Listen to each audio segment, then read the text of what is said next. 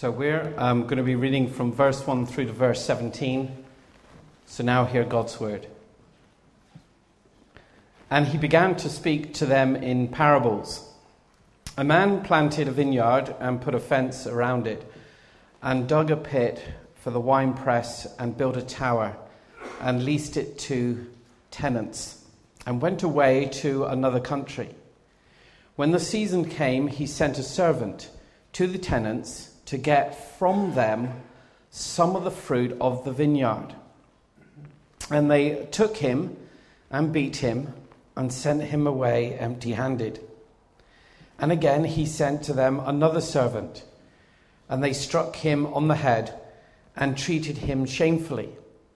And he sent another, and they killed, and him they killed. And so, with many others, some they beat, some they killed, he had still another, a beloved son. Finally, he sent him to them, saying, They will respect my son. But those tenants said to one another, This is the heir. Come, let us kill him, and the inheritance will be ours. And they took him and killed him and threw him out of the vineyard. What will the owner of the vineyard do? He will come and destroy the tenants and give the vineyard to others. Have you not read this scripture? The stone that the builders rejected has become the cornerstone. This was the Lord's doing, and it was marvelous in our eyes.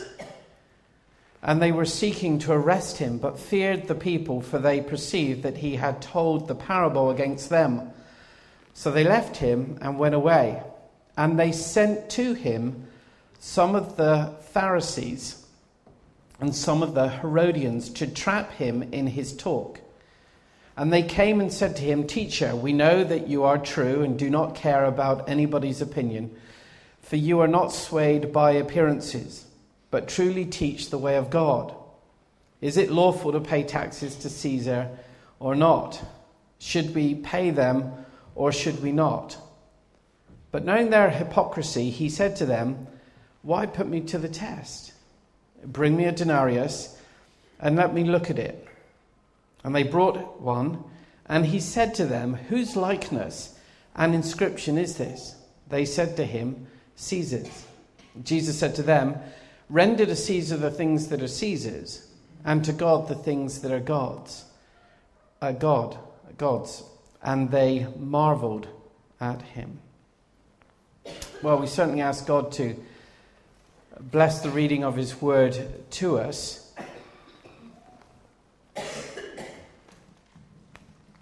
The message here is fairly straightforward and fairly simple, but because it's a parable, there is an inherent uh, difficulty. Not because it's difficult, but parables were given to test the level of perception of the hearer. So when someone speaks in a riddle and another person gets it, it's testing their level of perception to see whether or not they can get it. Let me put it in a slightly different way. Um, if I told you a joke and then you didn't laugh after I told you the punchline, there can only be two possible two possibilities. Either it's a really poor joke, which probably would be the case, or it's a really funny joke, you just didn't get it. Not because you don't have a sense of humor, but because you just don't get it. Many times when Jesus tells parables, on the odd occasion, you get the disciples saying to Jesus, You haven't got a clue what you've just said. For Jesus, having to explain the parable is a bit like having to explain the punchline to a joke. You've not perceived why it's funny, you've not perceived why it's true. When Jesus speaks in parables, even to us who read them today, Jesus is testing your level of perception. He's wondering whether or not you have ears to hear and eyes to see. Remember, we've sung about worship. And remember, we become what we worship. Isaiah 6, Jeremiah 2, Psalm 115, 2 Corinthians 3, verse 18. What we behold, we become. And the reason why Jesus says, Let him who has ears to hear, hear, and let him who has eyes to eyes see, is because he's making reference to idols. The people in the Old Testament who chopped down trees and made idols that had ears but couldn't hear. that had eyes but couldn't see. And so when they began to worship these things, they became like what they worshipped and therefore had ears that couldn't hear and eyes that couldn't see the things of God. Very important. We worship Jesus because we need to be able to perceive the things of God. And when Jesus is not the object of our worship, then we are unable to perceive the things that Jesus is teaching us. Parables is Jesus sifting not only our level of perception, but I guess really whether or not we are worshipping God. Really important. Really, really important. There's also a lot of history to parables, especially here with the vineyard and vineyard owners. It's said in the context of the Old Testament, and it's said in the context of Israel. And by Israel, I don't mean the country Israel, which could be understood that way. Rather, I mean the people of God. Israel understood here is the people of uh, God. The other thing here, worship, is to, as I've already said, to promote um, your spiritual senses. And when you fail to worship God as God ought to be worshipped, you spiritually malfunction. You cannot see the things that Jesus wants you to see. You cannot hear the things that Jesus wants you to hear. He says, Let him who have ears hear.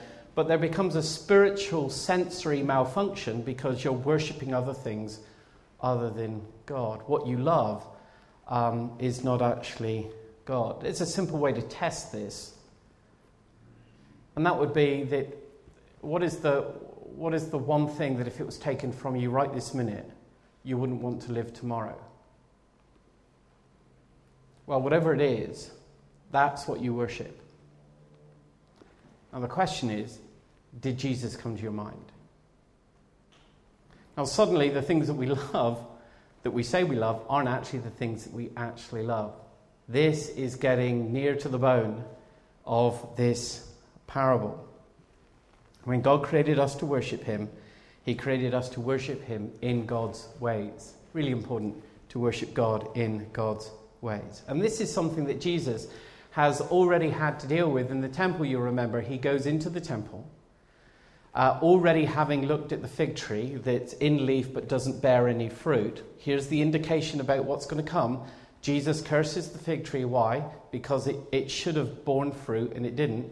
And what do, you, what do you find when he goes into the temple? Well, you, you should expect to find fruit, spiritual fruit, worship, prayer. The only thing is, Jesus gets into the temple and he finds people buying and selling things. Such is the anger of Jesus because they're robbing God.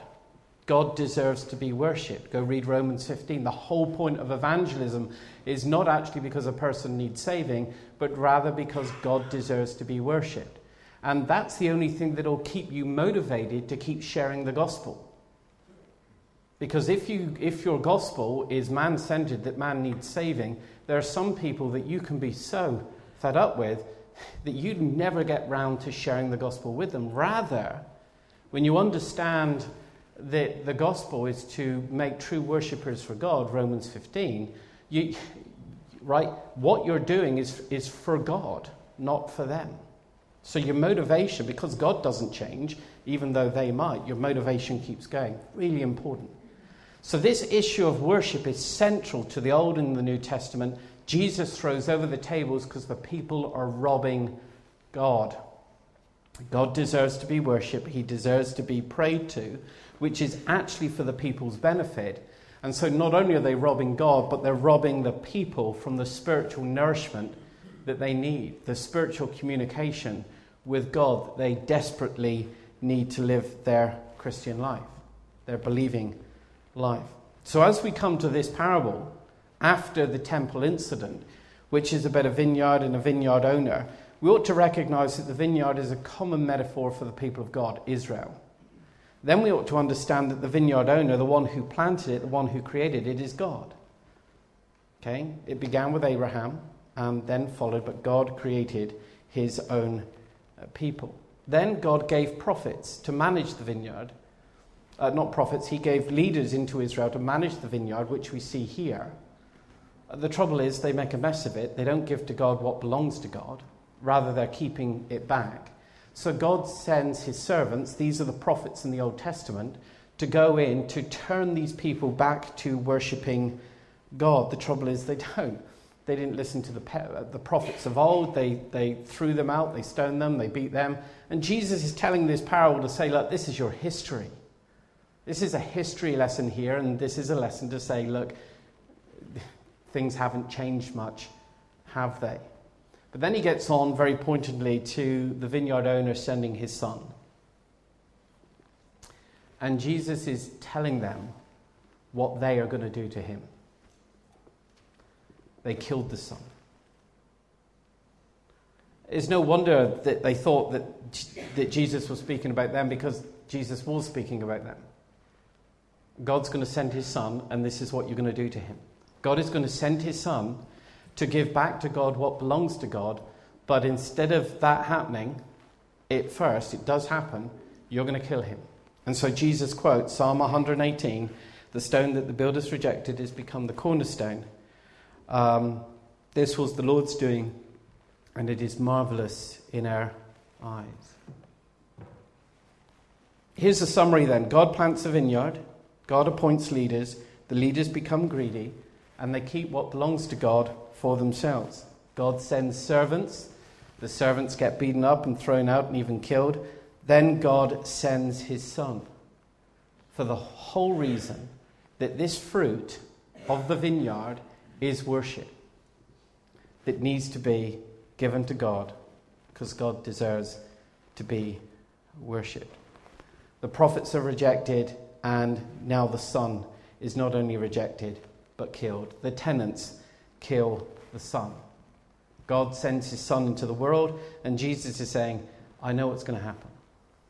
We've been here before. Okay, you've done it to the prophets, now you're going to do it to the Son. Now, it does seem at this point that those listening to Jesus do have enough perception because they understand that Jesus is speaking about them.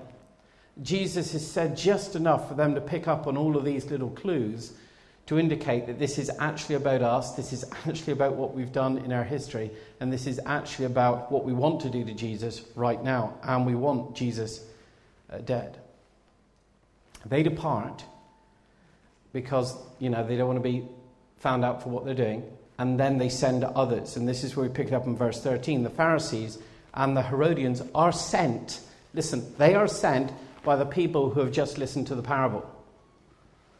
And this and therefore this question that they ask is motivated in response to what the parable is actually about. So they ask Jesus this question is it lawful to pay taxes to Caesar? It's a trap. The reason it's a trap because if we pay taxes to Caesar, doesn't this compromise our devotion to God? The question is, are they devoted to God? Think about the question. They're asking a question about whether or not if they pay tax, doesn't this compromise their devotion to God? And the answer that Jesus gives is the same answer that the parable is actually about. Are you actually giving to God what belongs to God? Render to Caesar the things that belongs to Caesar and give to God the things that belong to God. Now, before we go any further, here's something that we all need to know and we mustn't forget. And that is that God is in need of nothing. Don't, uh, don't take this negatively, but God doesn't need us. He doesn't need me. He doesn't need our worship. He doesn't need our praying. He doesn't need any of it. So, if God is in need of nothing, which is certainly true, you've got to ask yourself the question why does He want it? I mean, if He doesn't need it, why does He want it? And the issue is give to God what belongs to God. The reason we worship God, though it is God that we worship, has really quite a lot to do with us because we become what we worship. We worship God not because God needs it, we worship God because we need it. And we're to give it to God because we become like what we worship. Now, a man by the name of Irenaeus, back in the day, way back in the day, this will be after uh, John the Evangelist, who was then followed by Polycarp. And just after Polycarp, you have Irenaeus. That tells you roughly where we are. John the Evangelist, after that point.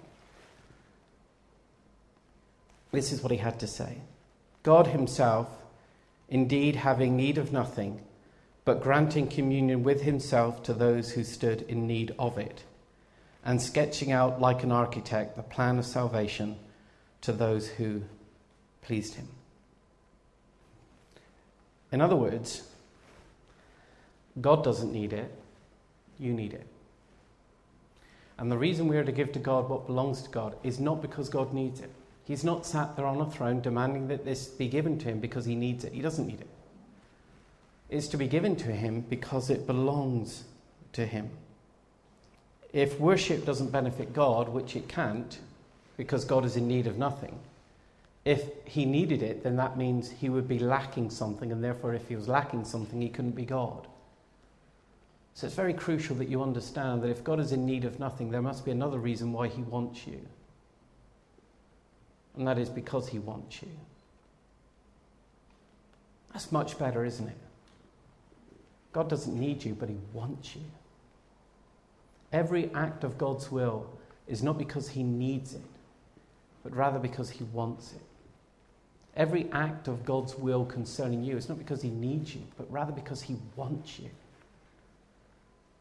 Everything that comes out of God's will is an act of love towards you, not because He needs you, but because He wants you, and He wants you through worship to share in Him. Everything's His. The vineyard's His. The fruit is His. Everything is His. And we are to share in what belongs to God. And worship is how we share in God, in a God who doesn't need us, but who wants to share himself with us. That's crucial. Absolutely crucial.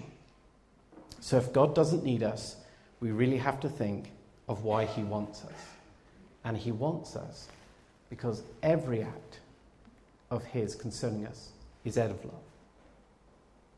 God sent his son. Why? out of love for you. Not a feeling, but an action, a will, an intention to make you His. So, the next point give to God what belongs to God and don't hold it uh, back. This is the question that comes up to Jesus over the questions of paying taxes to Caesar. Is it lawful? In other words, are we breaking God's law when we pay taxes to Caesar? I would have just loved Jesus at this point to say yes. You think, oh, I never have to pay tax again. I don't, I don't pay a lot, but I mean, boy, oh boy, just imagine that. But then I think, well, no, we need the NHS, we need other things, so, you know. But is it lawful? That's the essence. Is it lawful to pay taxes to Caesar? In other words, won't this compromise my devotion to God? But remember the parable.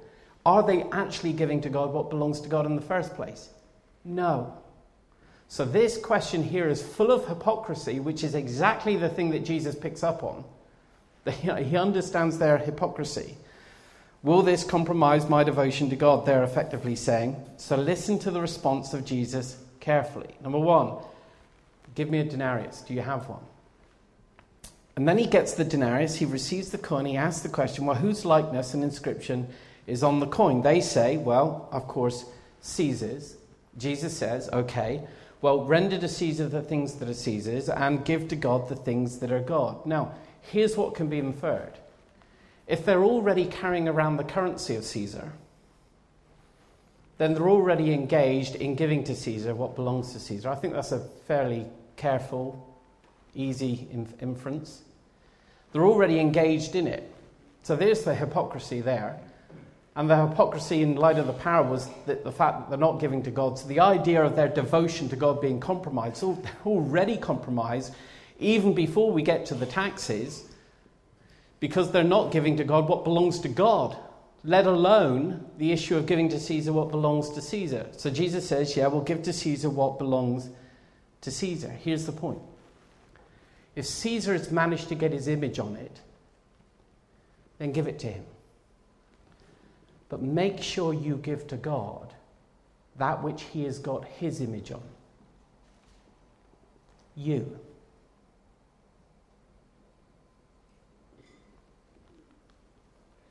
Give to Caesar the things that Caesar has managed to get his image on. But give to God the things that he has managed to get his image on. You. You are made in the image of God. You have God's likeness in you. And through worship, you are made into the image of his Son more so every day. So, sure, pay taxes but give to God what belongs to God. You belong to God. And yet, that's the issue. That's what they're holding back. Remember the parable. God sent his servants to turn God's people back to God. Give to God what belongs to God. They didn't. So God sent his son and they rejected him and they killed him. But Jesus comes saying elsewhere that he has come to seek and to save the lost. But they killed him, they rejected him, and he says this in Psalm 118 The stone that the builders rejected has become the cornerstone, and this is the Lord's doing, and this is why it's marvelous. The reason why it's marvelous is because we don't give to God what belongs to God. It takes Jesus to do that. We constantly hold back from God on every single level. When we come face to face with God, we turn away. When we come face to face with His Son, we want Him dead. And yet, through His death and resurrection is the very means by which Jesus gives to God what belongs to God. You read Romans 15, this is even put in the context of evangelism. That Paul says, I must go out and preach to the Gentiles uh, so that they are my offering to God. What's the offering? Well, the com- a converted life for God. Why? Because a person is meant to worship God. They are meant to give to God what belongs to God. Why? Because they are made in the image of God, they are made in the very likeness of God. Go back to the beginning of the Bible. That's where you find that out. And you, it doesn't seem to change anywhere. But unlike the religious leaders, unlike the tenants, Jesus doesn't hold anything back. He doesn't rob God. Rather, he comes here to give to God what belongs to God you. And so the foundation of all true worship is Jesus the cornerstone. The rejected one, but who's become the cornerstone. Everything that is worth its value is built on Jesus. And you can't work out how precious Jesus Christ is by how many people build their lives on him. You, you just can't do that. You can't even get close to it. But everything that is worth value in the eyes of God is built on the cornerstone of Jesus Christ. Jesus restores us to the image that was lost or marred at least. Not lost, but marred through sin. Here's a few considerations then as we close. Jesus speaks in a parable to see whether or not you can pick up on what he's saying. And Jesus speaks in parables to see whether or not you really want to perceive and make the effort to understand what God is saying uh, to you. And for Jesus, the issue is clear. And God created the world and everything in it. Everything belongs to God. But we get to share in all of it. We get to share in all of it. But all of it belongs to God. You belong to God. Jesus isn't affirming here that it's right to take more than what we're owed. Caesar did that, unfortunately. That is something that Caesar did do. He robbed people out of taxes, and tax collectors did the same. You know, we see that with Zacchaeus. They take more than what they should take, they're, they're on the take. Jesus isn't affirming that, but what he is affirming is that on a, on a normal earthly level, you understand that you are to give what belongs to somebody else to that person. Now, on a level with God, if God owns everything and he has created everything, then everything belongs to God, and you're to make sure that you're to give to God what belongs to God. You belong to God. So, not only does your life belong to God, everything that comes from your life belongs to God. Everything in this world belongs to God. You know, I'm, I get um, my view of the end time is fairly simple, and that is I'm post millennial, which means that I'm historically optimistic about the future. And what that means is it's not only does people need saving, but everything needs saving. Okay, you can't save the world with politics, but politics needs saving. You can't save the world with economics, but economics needs saving. You can't save the world with care, but care needs saving. And it all, that spiritual transformation, if it does not begin in the church, it will not happen in the world. Everything that belongs to God must be given to God. so the cross, the rejected Son who is then crucified, is not about what God needs, but it's about returning to God what belongs to God. Okay? It's not about what God needs, because God is in need of nothing. Rather, it's about returning to God what belongs to God. And therefore, if your relationship with God cannot be explained in terms of need, at least from His side, it can from yours, then it must be explained in other ways, and that is that He wants you.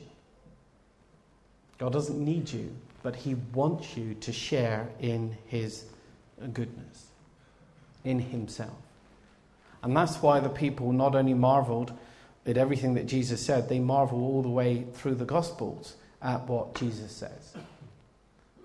But everyone faces the same problem that the rich young ruler does. And with this, I'll finish. And that is, we think that the, the most dangerous sin is greed. I think greed is a dangerous sin. the other side of greed, which is a different kind of greed, is more powerful, and that's loss aversion. The rich young ruler didn't follow Jesus because he didn't want to lose what he had. He had all this wealth, and it made him sad. Jesus said, Give it up, give it to the poor, come and follow me. the trouble is, is every single one of us in this building, whether we like it or not, make most of our decisions trying to avoid loss even in marriages. You know, I don't think anybody should get divorced. There are some in, instances where biblically you, you, can, you can make the argument. But, you know, some people you know, don't want to lose their partner not because they love them, but because they don't want to be on their own. Well, that, that type of motivation doesn't keep a marriage together. Okay? Uh, I want this and this because I don't want that. See, we're all engaged in loss aversion. You think about how many decisions you make in the course of your lifetime so far that have been based on that one principle of trying to avoid loss and to keep what you've got.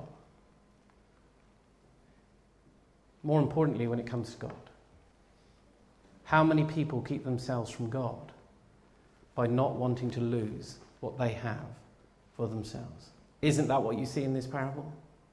Do they not want to keep it for themselves? God's not like that. Give it to God, you, and God doesn't need anything. And God gives everything back for you to share in. That's the God you belong to.